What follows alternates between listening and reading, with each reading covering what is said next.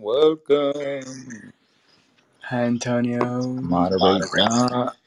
See who kind of friends we got in the room. What's going on, Roman?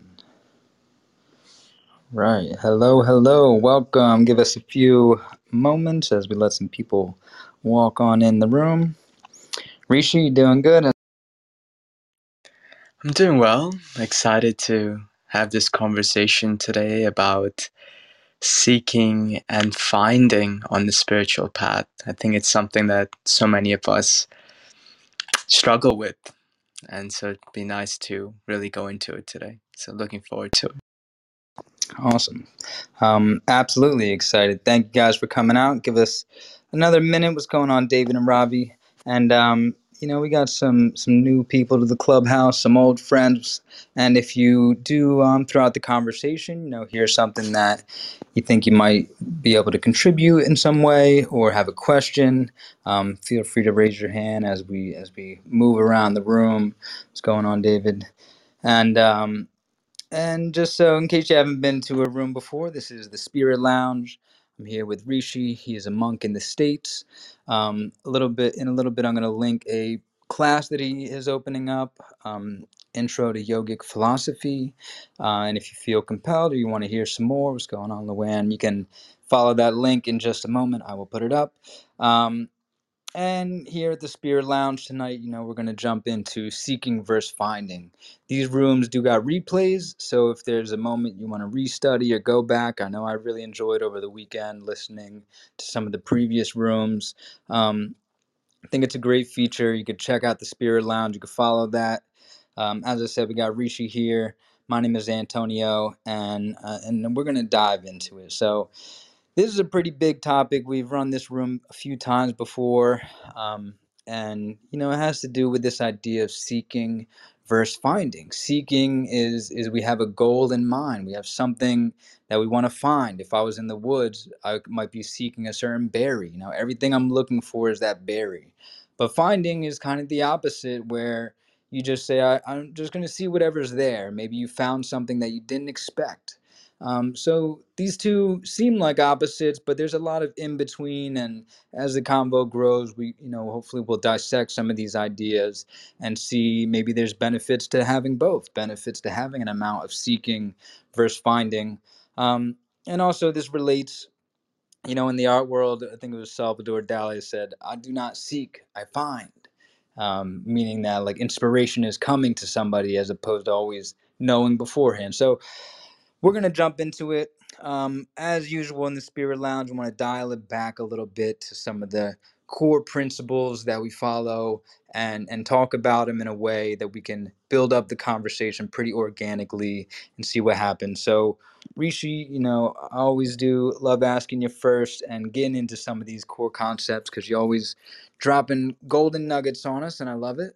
Uh, so, on this topic, you know, seeking versus finding, I guess we can dial it back to ge- souls gaining experiences in the first place. Uh, seeking an experience is something that we know we want versus finding an experience. But what about just experiences in general? And so, my question for you um, if you wouldn't mind kicking us off, would be why exactly do souls have experiences? Why are souls, you know, visiting, and we've spoken about this in other rooms, visiting the dualistic world to have experiences in the first place? And maybe if we understand that a bit, we can um we can evolve this combo So, Rishi, what what is your stand? Thank you, Antonio. You know, a lot of the times, firstly, hi Casey, hi Karen, also hi David. Nice to see all of you here. You know, when we're looking at this from a spiritual perspective, there's many, many conversations that are had about what is the soul doing here in this world in the first place? What is the point of this existence? Why are we here? So, in certain Abrahamic lenses, it's sort of looked at as, you know, we've come here, we've done something wrong, uh, we've, let's use the word sinned, and therefore we are um, struggling. We're working through to once again attain that heaven or that eternal heaven that we that many people speak about. But from a Vedic perspective, from an Eastern philosophical perspective, it's stated that the soul, it's not that the soul did anything wrong. It's that the soul just longs to have experiences. It longs to grow more and more in its understanding of love. So, whatever term you want to use for the divine, whether you want to call it God or Brahman or many other terms, one of the simplest ways to define the divine is love. And the quality that love has is that it's ever growing, it's eternal, it's constantly expanding. So we'll never fully grasp love because the moment we think we've understand it, it grows even more and more and more and more. And so when the soul comes into this material world, it longs to experience a facet of love that it has not had that experience of when it's not in this world. And so a lot of times we speak about duality, right? So to understand the light fully, we must also understand the darkness. And so, in that same understanding, we can say to fully understand love, we must also experience love from all sides. And a beautiful experience of love when we enter into this mature world is an experience of longing as well, right? When you are away from the beloved for a certain period of time, let's say you're in New York and they're in California and you don't see each other for a year and you come back together again, that intensity of love is even stronger. So when the soul comes into this world, it longs to experience love more intensely and more fully. And one of the best ways that that can happen is to experience duality. So for a moment in time, the soul experiences duality. It forgets its true nature. It forgets its eternal self. It is identifies itself as Antonio or Rishi or David or Casey or Karen, and it just experiences this world of duality and all that it has to offer.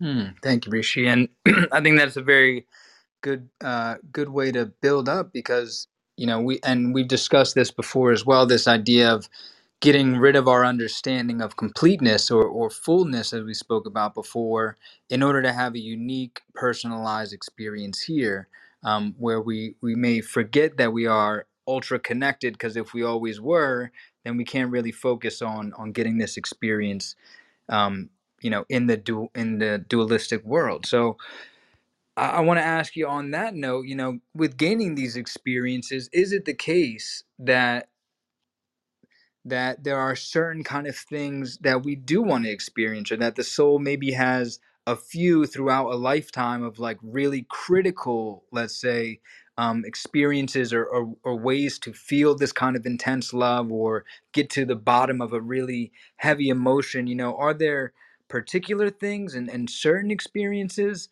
that we're meant to have in the physical? So when the soul comes into this, let's call it the material reality, material reality, what happens is that it longs to experience every facet of the material world. And this is the mistake that many people make is that they look at this world and they they think that some of it is good and some of it is bad. Some of it is divine and some of it is, is not divine. But in reality, everything is the divine the king is divine, the beggar on the street is divine, killing is divine, saving someone's life is divine. There's not a single act that can take place in this material world which is not divine. But we perceive it as good and bad because we have willingly taken on an identification, an ego that makes us constantly judge. And as you rightfully said, for us to have these specific experiences in this world, we have to, for a moment in time, forget who we are. So the soul that is inside of our body has not forgotten. It's constantly watching, it's constantly reflecting, it's constantly experiencing. But for a moment in time, it's sort of in a haze. And this ego or this mind is the one interacting with the world. And this ego or mind makes us think that something is good and something is bad. It gives us this moral compass of good and bad, right and wrong. But in reality, beyond the mind, everything is a divine. Everything is coming from that one source. That's important to, to understand. So when the soul comes into this world, it longs to experience everything. It longs to be the villain and it longs to be the hero. It longs to be the damsel in distress and it longs to be the princess or the prince that comes and swipes the princess off her feet. It longs to be the beggar and the king, the killer and the one being killed. So it longs to have every experience in this world. And it will take multiple lives again and again and again till all of these experiences are fulfilled. Because do you think it is possible in one life to have all the array of experiences that this world has to offer? No, right? You'd have to come back multiple times. And so, in that way, the soul will continuously come back till it's had its fill of the material reality. And then, afterwards, when it has had this fill, then it will start to look to realize its true nature again. So, there's a beautiful story of a king during Buddha's time.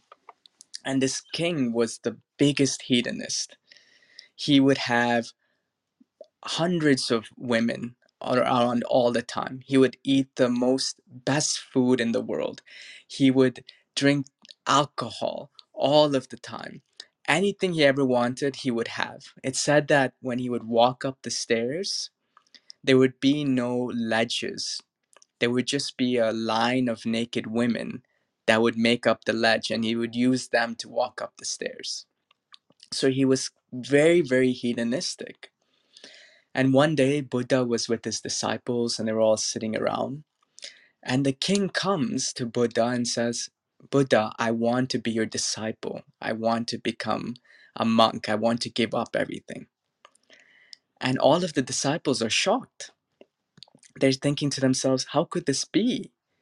This king is the he's the one that is enjoying the material world the most. How is it possible that he wants to now give up all of these things? And they were all shocked and they went to Buddha, and Buddha said, I'm not surprised. I was actually waiting for this. This was meant to happen. Because what happens is that when the ego, after life after life after life, has experienced everything, it hits a wall. There is nothing more to this world for the ego to experience.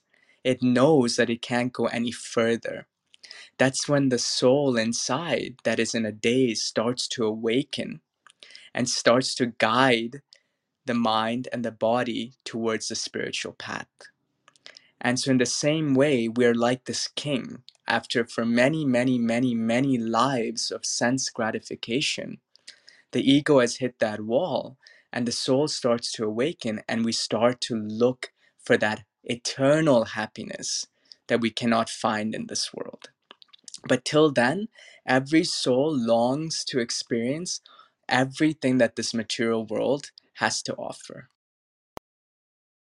Mm, thank you, Rishi. And, and, this actually, I want to dive a little deeper into this because it reminded me of, of another analogy that we've used in the lounge about a play. And if you were a really, if you were a professional actor or an actress, that might be something similar to what you just described to want to play all the roles, to want to be this character, to want to be the pretend like you're the beggar, you know, pretend like you're the, the, um, whoever's going to do the righteous act in the in the play. But in the end of the day you have a skill we might have a skill as an actor or an actress and it is the desire to kind of fulfill these roles um, are these experiences. Are, are do you think rishi that you know is that kind of is that is that kind of true that the soul is like a great actor and wants to get inside of each of these roles and feel it in an intimate way and like play and find out what entails that one role exactly Exactly. That's a great way to put it. The soul takes on these roles and deeply, deeply goes into it. The problem, of course, is when we deeply identify with the role and we forget that we're the actor. That's the issue that most of us have in this life. But if we can always understand that we are the actor playing a role, this world actually becomes deeply enjoyable. Many of the spiritual paths teach us that we must deny this world. This world is unreal. This world is suffering. It is when you identify with your specific role and you are in spiritual ignorance. But when that light awakens in you, you continue to play the role, but you do it from a space of bliss or ananda. So as long as you have spiritual ignorance, unfortunately, you cannot halfway through the play say, you know what, I'm good, guys. I don't want to do this anymore. No, you're forced to carry it out, right? You're forced to play it. You're forced to read it. Even if you like it or not, they're going to make you read the script and play it out. But the moment you understand that you're an actor, this world actually becomes deeply enjoyable. There's a certain bliss because we realize that this world is nothing other than a play. It's nothing other than the divine. So that is the issue is that that that small spiritual ignorance that stops us from having that divine experience.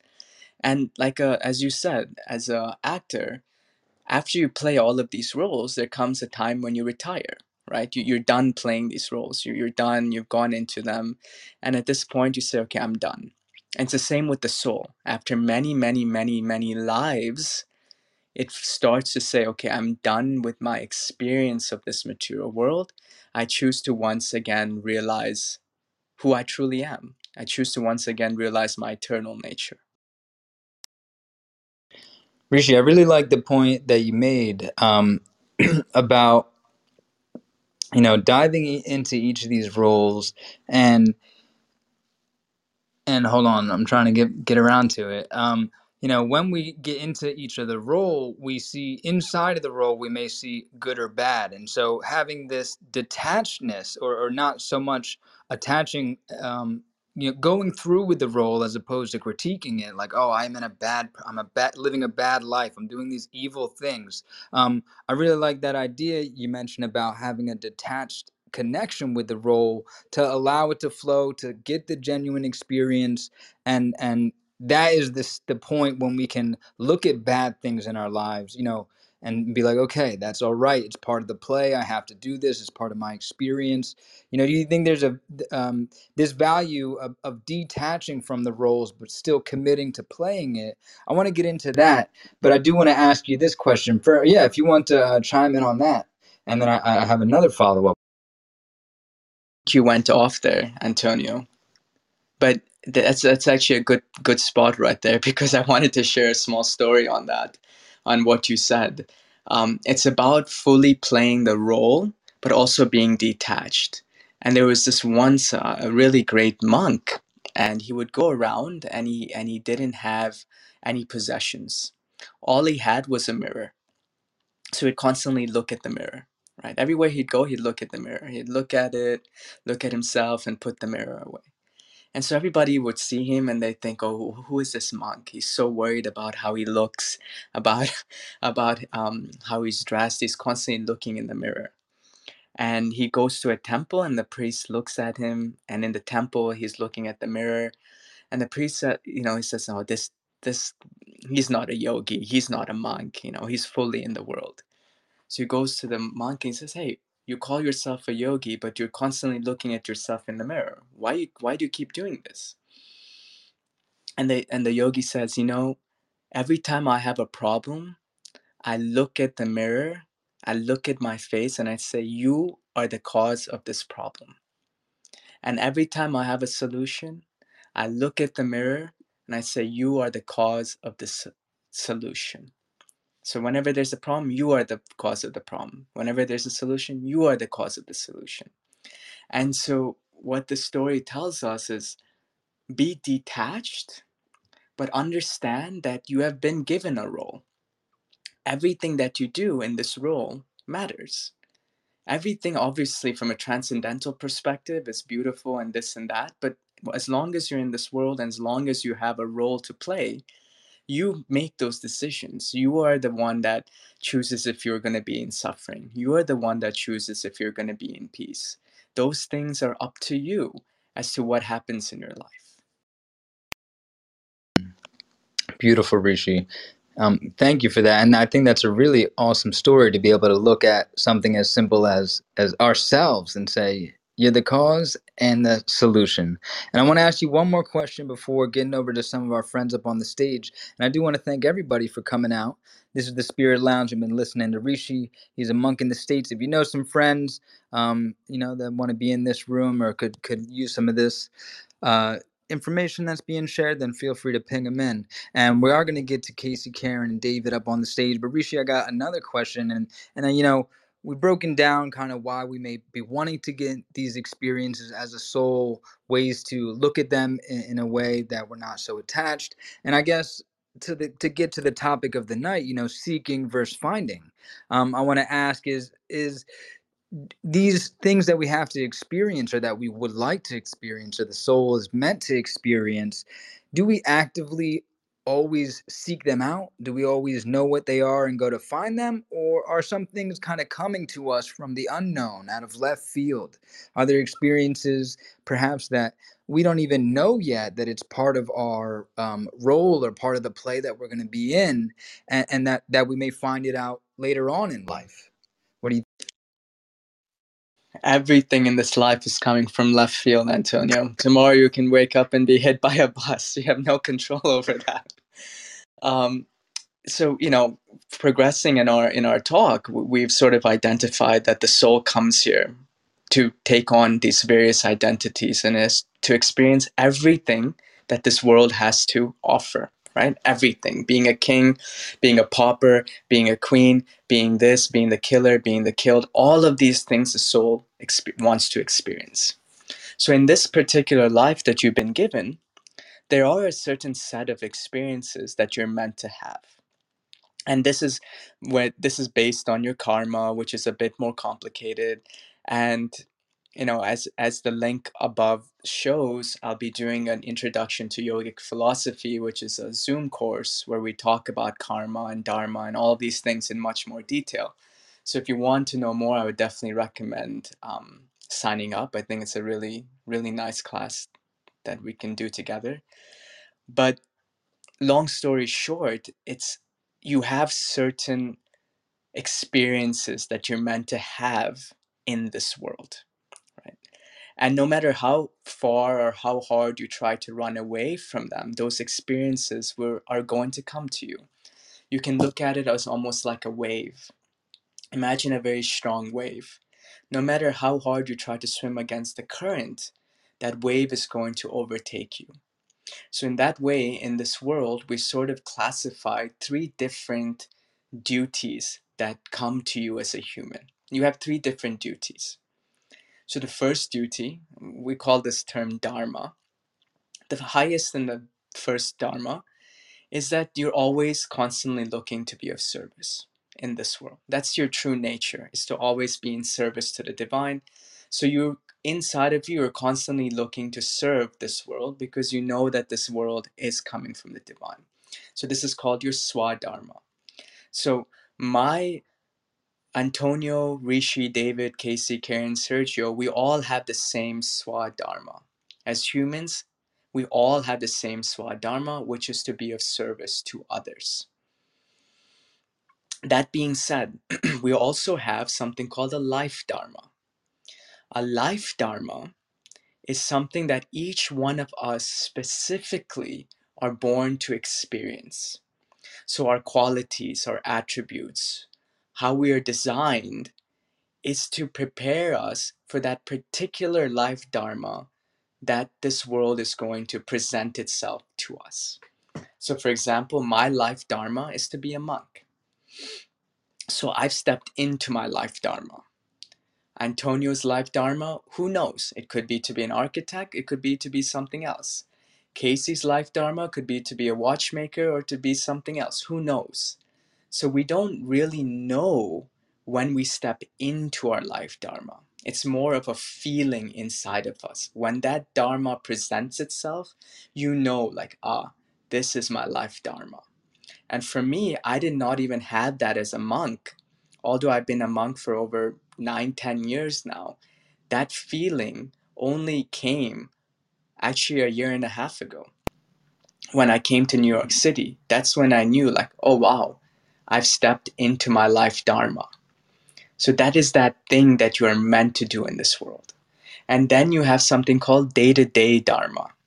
So your day to day dharma are the things that um, you do on a day to day basis, right? So for some of us, it could be to be a brother, a father, a sister, a mother, an architect, a watchmaker, a motivational speaker, whatever it might be. And so these are your life dharmas, and your life dharmas are constantly changing you could have multiple life dharmas at the same time. You can be an architect and a brother. You can be an architect and a father. Two dharmas all happening at the same time. So your life dharmas is, or sorry, your day-to-day dharmas is fluctuating, and you could have multiple day-to-day dharmas at any given moment. So your swadharma is to be in service. We all have the same swadharma. Our life dharma is that specific duty that we've been born to do in this world. All of ours is different. And then we have day to day dharmas, which are all of the different activities and things that we do on a regular basis. Now, it's said that the day to day dharmas are not so important. Uh, they come and go. The way that I would look at it is imagine you are a cow that is tied to a 10 foot rope. So your day-to-day dharmas is the amount of freedom that you have within that 10 feet, right? You can go left, you can go right. It's not a big deal. But you can't go beyond the 10 feet. So beyond the 10 feet is your life dharma. You can't escape that dharma, whatever that might be. And so the whole point of life is that we try our best to do our day-to-day dharmas. We try our best to step into them and we prepare ourselves for when that life dharma comes. And when it comes, we fully step into that role and do it to the best of our ability. But we'll never know when that life dharma comes. We won't even know if you're in the life dharma. At some point, there will be an awakening that will say, yes, it is your life dharma. But till then, you, you'll have no idea. You'll just continue doing what you need to do.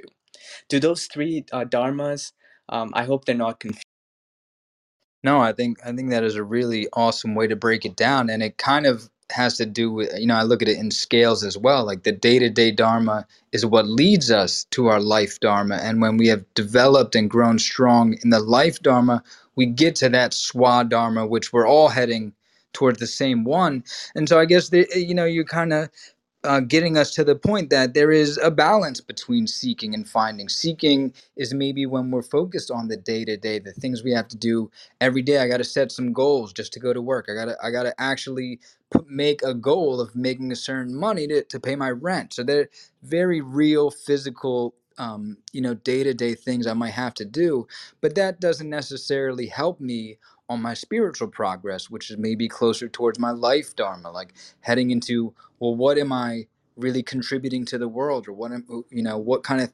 experiences am I supposed to gain? So I it's a really good way to break that down, Rishi. Um, and and did you have some you want to add on to that? Because if not, I think I want to ask some of the mods a question about. Yeah, absolutely. I'm looking forward to hearing from the mods as well. Uh, one thing I would just say is that it's important to understand that um, there's a beautiful verse in the Gita that says it is better to do one's duty imperfectly than to do the duty of another perfectly. For the duty of another is filled with danger. So, what does that mean? A lot of the times when we have our life day to day dharmas that we've been given, we try and escape them, we try and go away from them. And so, it's really important that we try and learn what we can from those experiences because those experiences are what we will what will prepare us for that life dharma when it comes to us and so in this way when we talk about this topic of seeking versus finding And in the lens of the dharmas, if we were to look at it, what is seeking and what is finding? So when we understand that our life dharmas is something that is going to come to us, it's it, no matter how hard we try, it's going to come to us. There is no free will in that sense. There is only destiny when it comes to life dharma. But what we can choose to do, what we can choose to seek, is how can we do whatever we've been given now in the best way. So when we seek, it's not about seeking to change our external predicament, but it is about seeking to change our internal understanding of our external dharma. So, a lot of times when that seeking arises internally to know more, that's when the spiritual path is triggered. That is when the teacher comes into your life. That is when things start to change. So the seeking is something that should be done internally rather than something externally. Because what happens externally, it is in some way already predetermined in terms of what you're going to experience in this life. So I just wanted to um, kind of bring that to a full close. Absolutely beautiful, Rishi. And and we had brought this idea up before about seeking um, joy in the external world, seeking these things, thinking that when I get to this, that, and this, I'm going to be happier. When I'm in this situation, life is just going to be great now. So, uh, thank you very much for bringing that up. That the seeking is is a way for us to improve our understanding and appreciation for that day to day activity that we're doing. Um, Beautiful, beautiful point. I do want to get to some of our friends up on stage. And, you know, I'll ask you guys a trick question about seeking and finding. Have there, and, we could just start with David, you know, are there any experiences that you'd like to share or or if you you know if you don't want to share experience you have a question but maybe some experiences or things in life that have kind of come to you without looking maybe it came out of left field you're surprised and it, it became part of your life and maybe it benefited you or, or maybe some things in the opposite you know it's pretty open-ended and david we got you up on stage we'd like to hear from you the mic's all yours Hey, thanks, Antonio, Rishi. Good to see you guys again. Um, yeah, super um, interesting topics to say the least. And um, Rishi, I feel like you know all the stuff you said. I, I mean, how many lifetimes do we have to unpack and process all that? You know, so uh, um, you know, so I kind of have to force myself to to pick one track and you know, kind of see how the conversation unfolds. Um, maybe a comment and a question. Uh, you, you know, it's um, sometimes I kind of feel like you know there's a part inside of us that always knows the answer. So asking a question is sort of a pseudo act in a sense. Uh, you know, because you know for the creator and and the creation, then we're sort of asking a question to ourselves in a sense.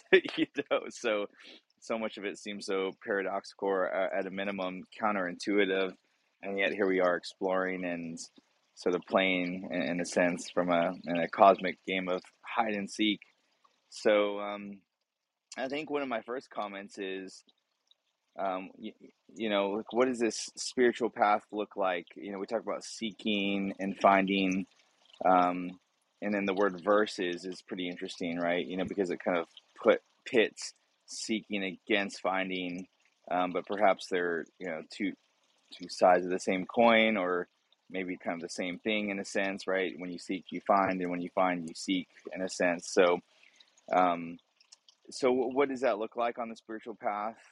Um, I love the work of Dr. David R. Hawkins. The book "Letting Go" is, I think, a, an absolute watershed and seminal book in terms of uh, movement along the spiritual path.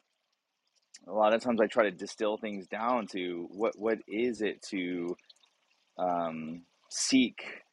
What what is it to seek truth? What is it to seek trust? What is it to seek divinity and source and so on?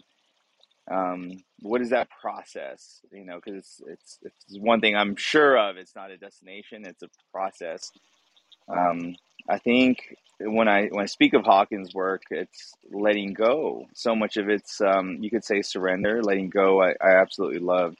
Um, and and that can be applied in every moment, even right now, letting go of you know any kind of result, letting go of even the need to be understood, letting go of uh, needing to understand even you know rishi as you speak i you know it's it's it's hard not to sort of over rotate on mentation and to well is, is this what he really said? Is this what about this? What about that? And uh, you know here's this question and here's this answer and so on and so on. And so you kind of let go of that also. And so it seems like um, in terms of sort of a process centric view of the spiritual path of the seeking and the finding it seems like the letting go process the letting go energy seems to be a core part of uh, the spiritual path. So I'm kind of curious, from your perspective, Rishi, and, and, and Tony as well, and others, uh, what does that look like? How does the letting go energy perspective interface with the seeking and the finding? Is that something that um, is a core part of uh, the journey here? Is it just sort of a you know a handful of syllables that sounds cute but perhaps doesn't really amount to much, or is it you know sort of take a position of primacy in in in of the spiritual path? So. Uh, so th- those are sort of my comments there. Um, some insights and perspectives um, inside of the letting go paradigm. I I always think of trust. What can I trust? What can I um, uh, lean into, you know, because everything is here to serve us, whether it's, you know, pain or Rishi, you mentioned a couple of good examples of, you know, even things that seem to be terrible on the surface. Can we trust that they are there to serve us and to teach us and to, um, is it there to be honored? Um, so so trust is a part of letting go from my view. Uh, but but that's just you know that's one data point. That's one view. And so I'd love to hear from the moderators and from the the folks in the audience. Um, you know what what does progress along the spiritual path look like, and and how does that integrate or interface with the idea or concept or act of letting go. My name's David. Thank you for having me. I'm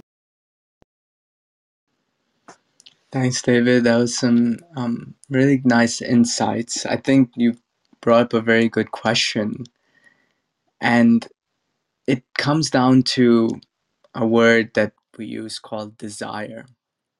So, desire in itself is not bad, but what we desire for is what makes the difference. So, on the spiritual path, it said that we should not necessarily desire for material gains. So, we shouldn't look to gain things of the world to satisfy our ego. But what we should desire for is spiritual wealth, spiritual knowledge, And so it's not about not seeking or not making any effort at all, eh, but it's about which way you turn when you are making that effort. Are you turning towards the material world or are you turning towards the spiritual world? And for me, you know, this is where it really this is where we start to get into this concept of free will. It becomes a bit murky, but there is a spark that awakens inside of you. That spark is not something that you necessarily um, created right? And i'm speaking from my own experience. I was an investment banker before i became a monk. And i wouldn't say that i was seeking spiritual knowledge. It was just a, a series of events and circumstances that happened that awakened this desire to go deeper into the spiritual path and so that initial awakening was not something that I was seeking. It was something that I found per se, that awakened inside of me. Now it's said that every one of us, to lesser or higher levels of intensity, have this awakening happen. But it is also up to us as to how much effort we make to stoke that fire because a lot of times when it awakens we start to become fearful or we start to put it away because if we start to stoke that fire what happens to us what happens to our life what happens to our relationships right? Because everything will start to change. Um, it won't be the same. And a part of you recognizes that and it starts to say, no, no, no, no, this is not for me, not in this life, not now. And you suppress it. So, in that way, I would say that initial awakening is not something that you are seeking, but you stumble upon through whatever means, which remains a mystery to the mind. Why it awakens, when it awakens, you'll never know. It's a mystery. You can't even think about it from a logical perspective. But how much you stoke it, somehow there, I have to say, you have to have some um, desire to stoke it, some desire to continue to seek what lies deeper. So it's almost like you find a treasure map, but then you seek the treasure, right? So you stumble upon a treasure map, but then it is up to you to make the effort to use the map to find the treasure. So that's how I would look at life. It's a combination of both. So it is that stumbling upon and then a desire for spiritual growth. So I hope that made sense. Hmm, beautiful question, David, and thank you, Rishi, for that map example. And and I think, David, you know something you, brought up about letting go. Um, on this same note of having a balance of sometimes we are seeking, but sometimes these greater things come to us. For me, in my life, my experience was kind of in stages, and in each of the stage, I was dedicated and devoted to that stage. But then when a door opened up and said, "Okay, it's time to move on," you know, in high school I was in culinary arts and I'm a chef and and my every single thing I thought of in the world was I'm going to have a kitchen, I'm going to be a chef. So I was dedicated to that map that I was reading, trying to find that treasure, and there was nothing else I wanted to do. I think before that my only other goal in life was to be 6 foot tall. And that was like my only goal was just I'm going to be 6 foot tall. Then I was like, okay, now I'm going to be a chef. And and I, we went into one um, you know, there was a, a class in my high school and they're trying to show us different professions and all this kind of stuff and and then I op- I just totally freak accident went to a book and I looked at the person behind me. I said, whatever this flips to, I'm gonna flip this book open, and whatever it lands on, that's what I'm gonna be. And I flipped the book, and it landed on architect. And I had not even known anything about architect before that moment. And that was this critical point that you, your question reminded me of letting go. That at that moment, I let go of, oh, I want to be a chef oh, I want to have a kitchen. Oh, I want to do this, that, and this. All of that kind of faded away it, it, by itself, in a way, in my experience, faded from my mind. And I was like, there is a new stage that I am, that the doors are opening up to me, that reality is kind of leading me towards and and I think uh, it, like a plant, you know, and it grows the petal, and then it has to shed some of the some of its petals to continue to grow more. And I think these stages are good points of us to let go. And if I had perhaps tried to pursue culinary longer, maybe I wouldn't have found the world of design, which opened up my mind in so many aspects. So I think I think that's a really good um, question is how you know the weighing of these two things seeking versus finding and rishi to your point i do agree now it's more of a balance whereas before i was so about finding i was like whatever life brings me i'm not even going to make any plans actually. And that and that's also not the you know best way to go about it. So thank thank you david and thank you rishi. Um casey you know we got you up here. Always a pleasure hearing from oh yeah david you want to add something in I was just clapping my mic. I'm not sure if anyone still did that on Clubhouse. you know, oh yeah clap away yeah, yeah just yeah, just clapping away, man. You know, so I I mean, well, since you caught me, um, I, I just a quick comment, and I'll yield the mic. Is this uh, Rishi? What you had said is this. Um, you know this idea of like okay you get to a point where you sort of choose to continue to seek you, you know like you, you're presented with a choice like okay do you just sort of um, continue on with the status quo or, or do you choose to seek do you diverge onto the path of seeking? Um, i think of the the matrix right the movie the matrix which is so profoundly spiritual when you look into it. The thing that's the most profound is the moment when Neo, the chosen one, saw the tattoo of the rabbit and said, I am going to go down this path. I am going to pursue, I am going to seek because I sense that there's something other than my current reality. There is something else um, of a higher consciousness or higher reality to um, to seek after, and and so so you know we see all the the glitz and glamour of you know the production thereafter, but that's the most profound moment. Is there was a choice when you can go back to just working on the computer, going to your corporate job, and so on, or you will choose to pursue a uh, alternate path that will challenge the reality that you currently know for some other reality, which is very much uncertain.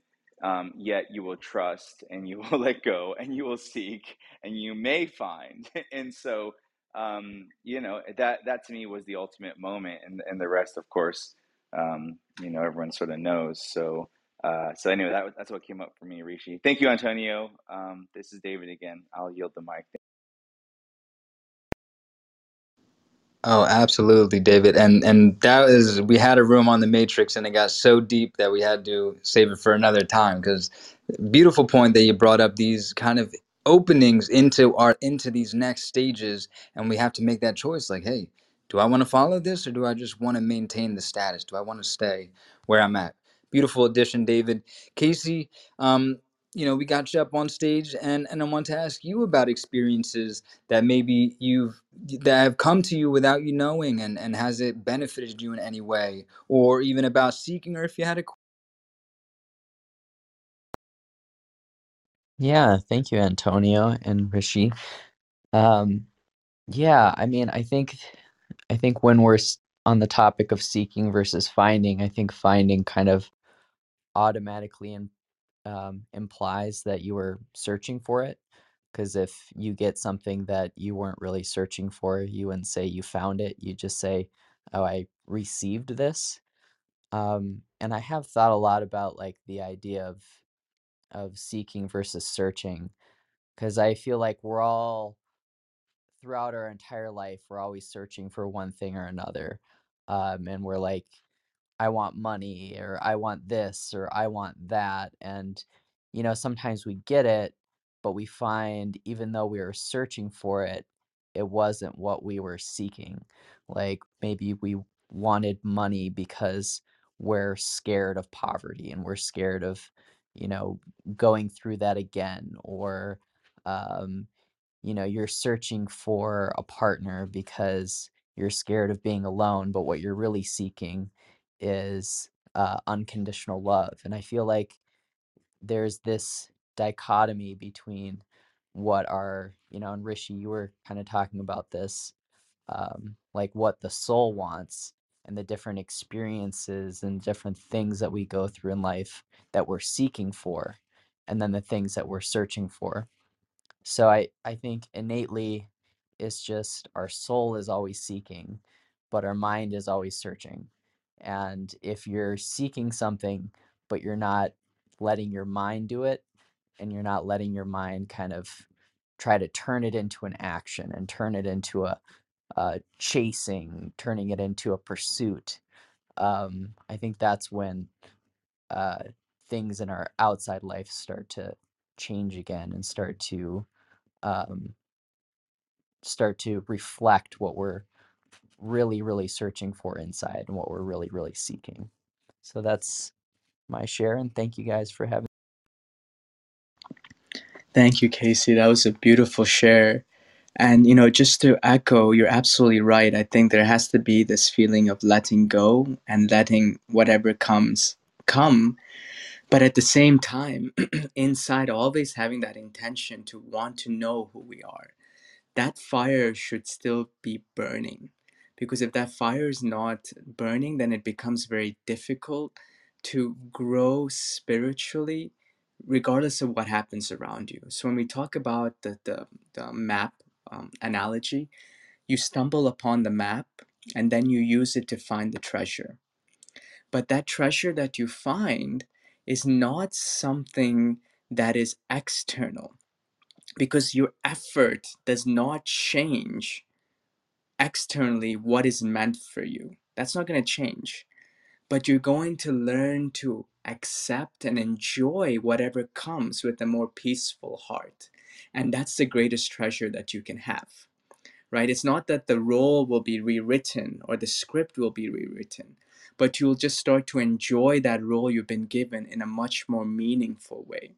So, in that way, you're right. We shouldn't seek or we should let go of trying to to do something externally and let it come, but always still stoke that fire within to want to uh, to grow spiritually. So it's like finding that combination between the two is, is very important. So thank you for Hmm, thank you very much, Casey, and um, and thank you, Rishi, for that addition. Karen, got you up here. Always a pleasure hearing from you. You know, have there been any experiences in your life where you received things um, that you maybe hadn't expected, or or your experience about searching? Um, we'd love to hear. From Yeah, that pretty much sounds like my whole life. Um, I think I was born with questions, and I kept asking the adults my questions, and they would give me their answers, and they didn't feel right. So I just kept looking, and I, I would I would go down many, many paths, and every time I got to a point in the path where somebody said, "This is the way. This is the only way. You have to do it this way," I would turn and and and walk away.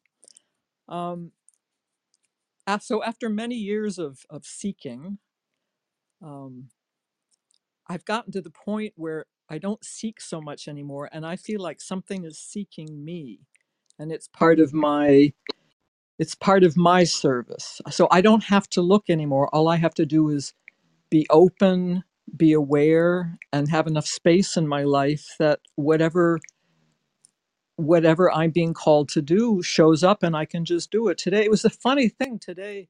I just it's an example that pops into my mind um, I had to call my vet to book a couple of um, vaccinations for my dogs, and and you know things are really critical here right now in terms of uh, having enough people and trying to make appointments and people not wanting to get sick.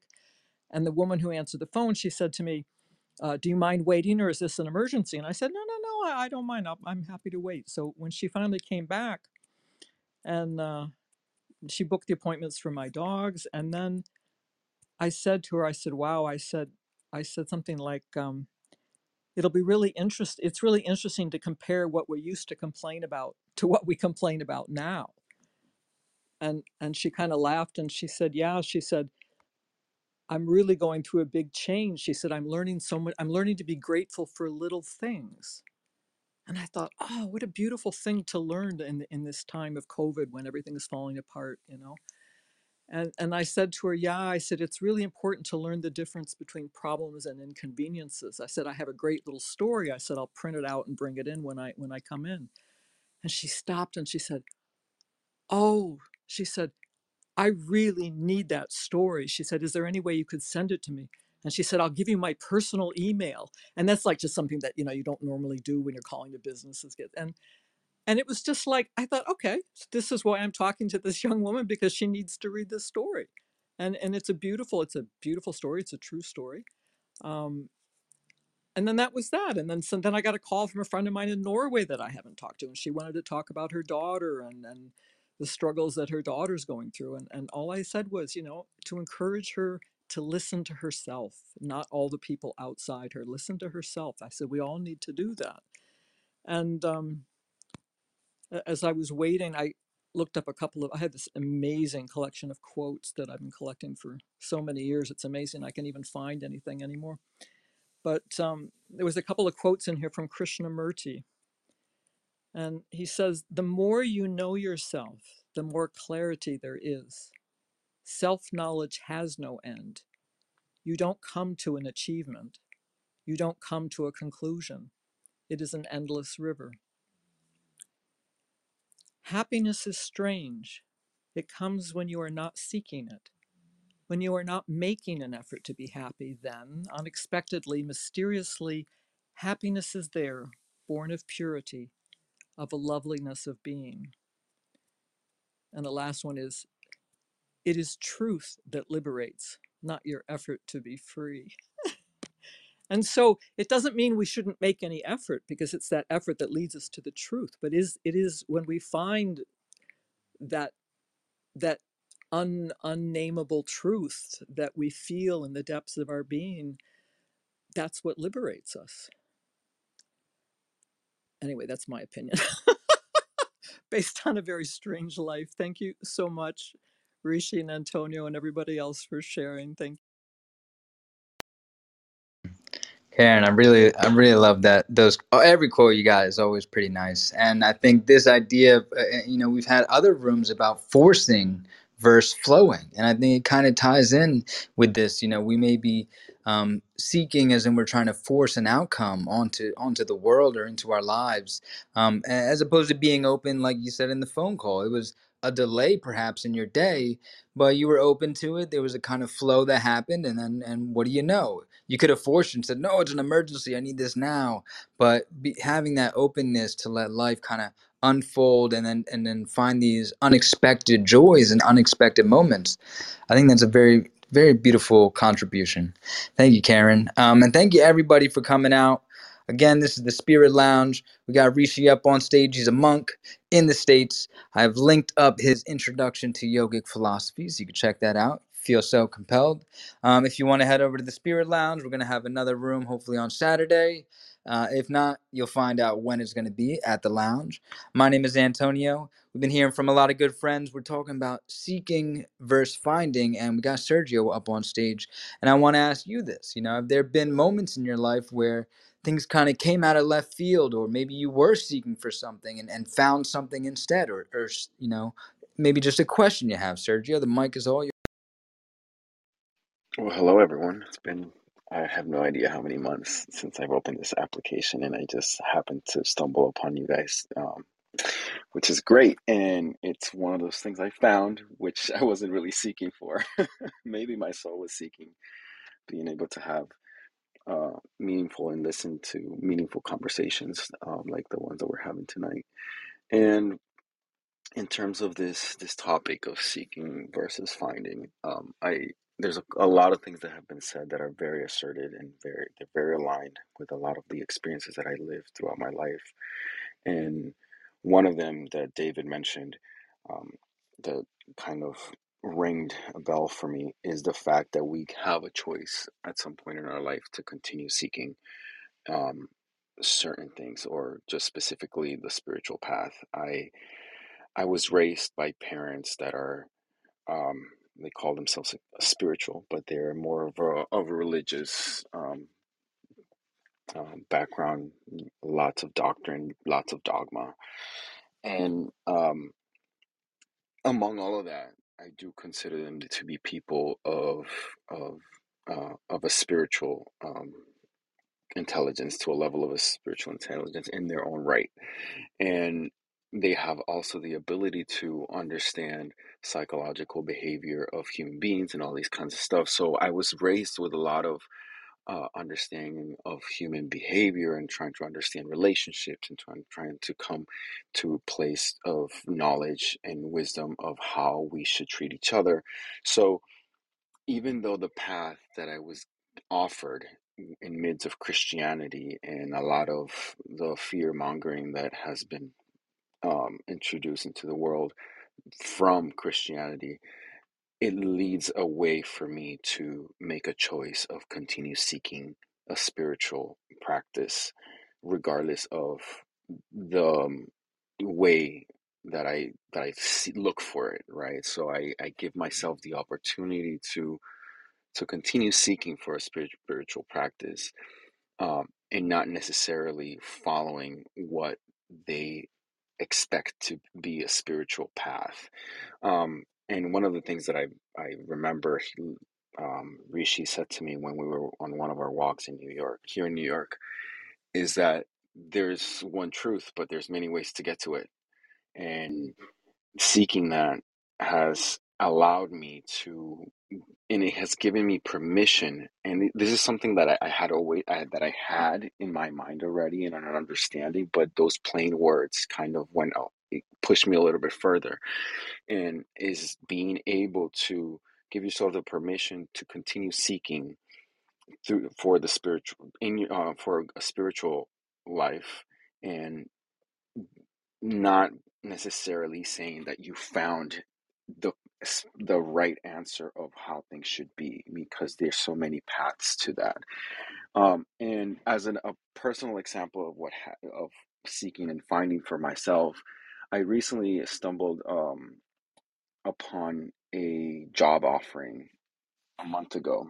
I actually two to three months ago, I decided to start job hunting for an architectural job in the corporate world, and I wrote on my journal exactly what I wanted, the kind of people that I wanted, the environment that I wanted, the projects that we would be working on, and I kind of mentalized myself to be able to receive these things that I that I was seeking and when I actually went looking for this, uh, it found me.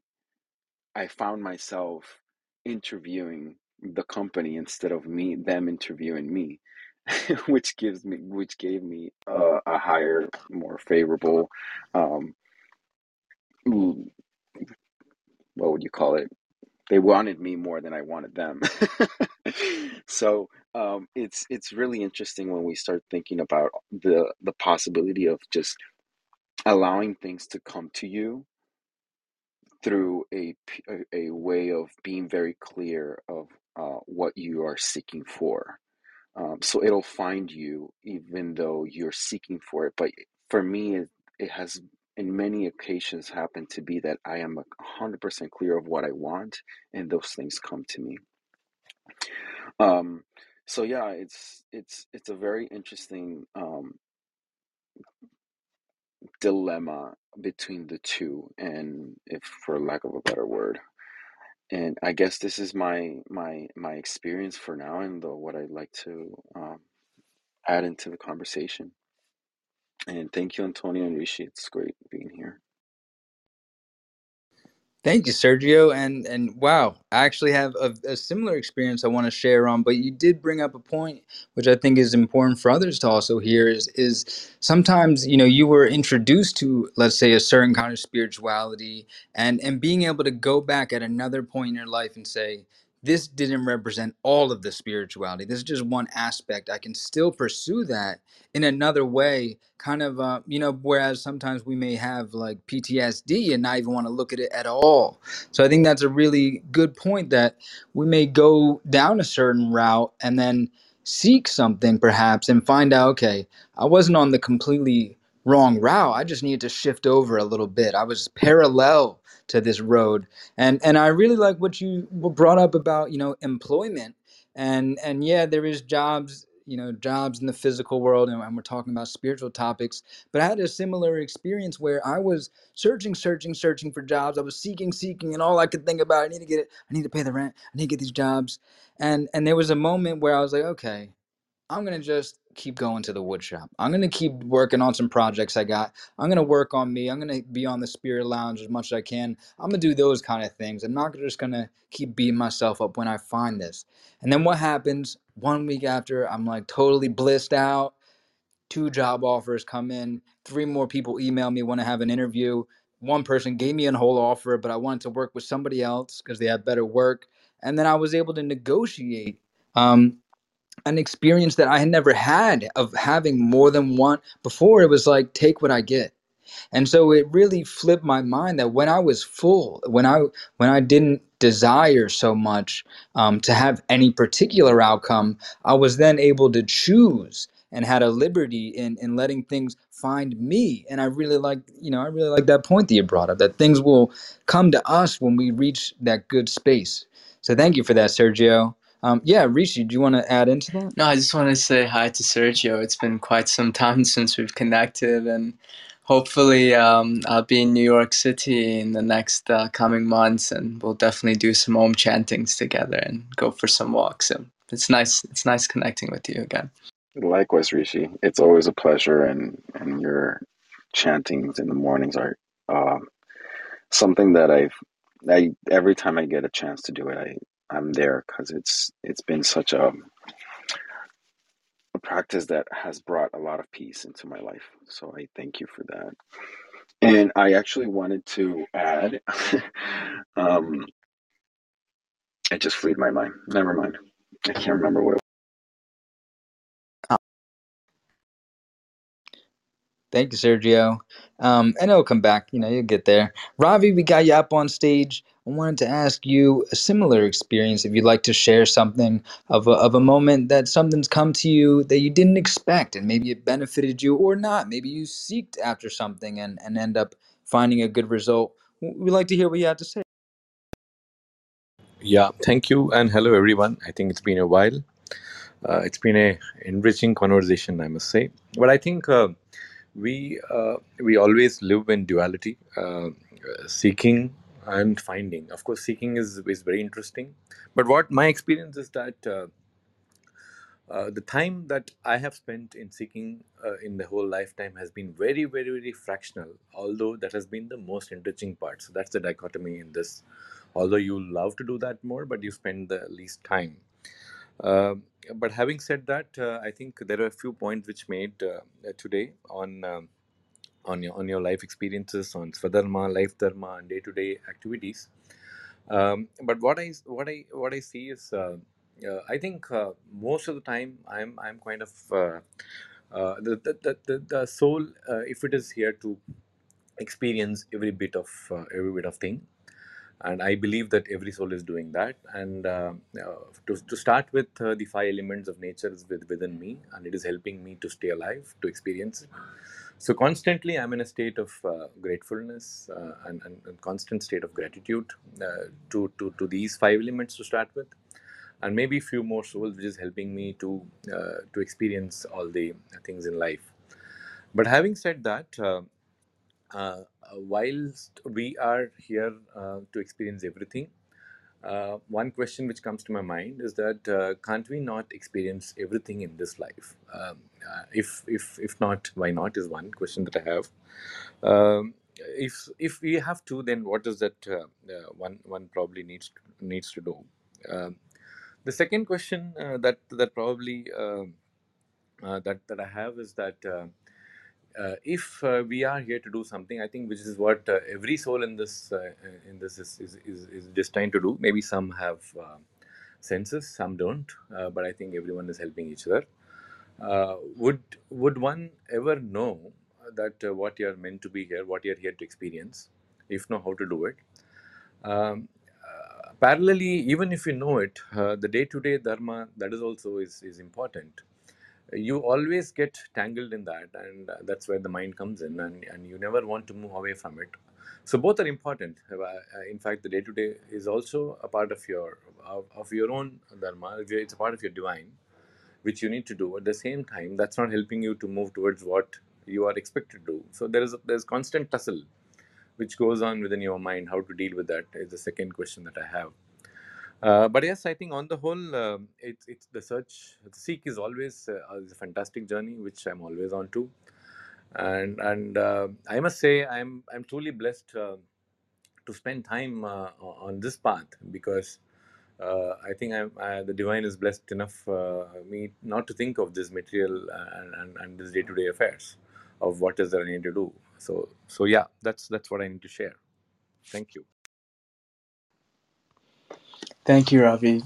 You know, to have all of the experiences of this material world in one life, it's generally understood that that's that cannot happen. It's almost like if you were playing uh, Romeo and Juliet, and you say, "I want to play both Juliet and Romeo in the same play at the same time." It's not possible. So in that way, in one life, you will have a certain experience, but you'll come back and have another experience. But to complicate it further, understand that you are the eternal soul and time in itself is just a linear concept that we're putting on the spiritual path. I would say that you're having all experiences at the same time in this particular moment, but your mind will not be able to comprehend that because your mind is a function of this material world. You- You're not going to be able to picture something eternal and so we use this linear time frame to talk about these very lofty concepts. But in some way, you could almost say that every experience that you've ever had and will ever have, you are experiencing it right here in this moment. But for the purposes of having these conversations, we try and make it linear. And from a linear perspective, you will have to take multiple lives to have multiple experiences. And therefore there's this concept of reincarnation and coming birth after birth to have these experiences. So uh, that's what i'll say about that for now. But as i said it's much more complicated uh, when we remove the linear aspect of time. And the second question that you had um, can you please repeat the second question again Now, how do we deal? Uh, yes, I. Uh, so, so therefore, through others' experience, can we still experience every everything? Of course, maybe not. That's what you said. My second question was: uh, You're in a dilemma between your day-to-day, what uh, you are expected to do, and your life dharma, what you are supposed to do in this life, for the help of others, for the benefit of the rest of the souls in this world. So, uh, so both. So you can't leave it. Both has to exist in, in, in at the same time uh, and uh, and you are not able to do that because uh, because you need to do the day to day as well activities which which you claim and also what you are meant to. If you even if you realize it first of all when how do you realize it? What what you're meant for? Even if you realize it uh, you're not in, you're not in a position to come out of, of what you're doing as a day to day dharma that you can call it. I see.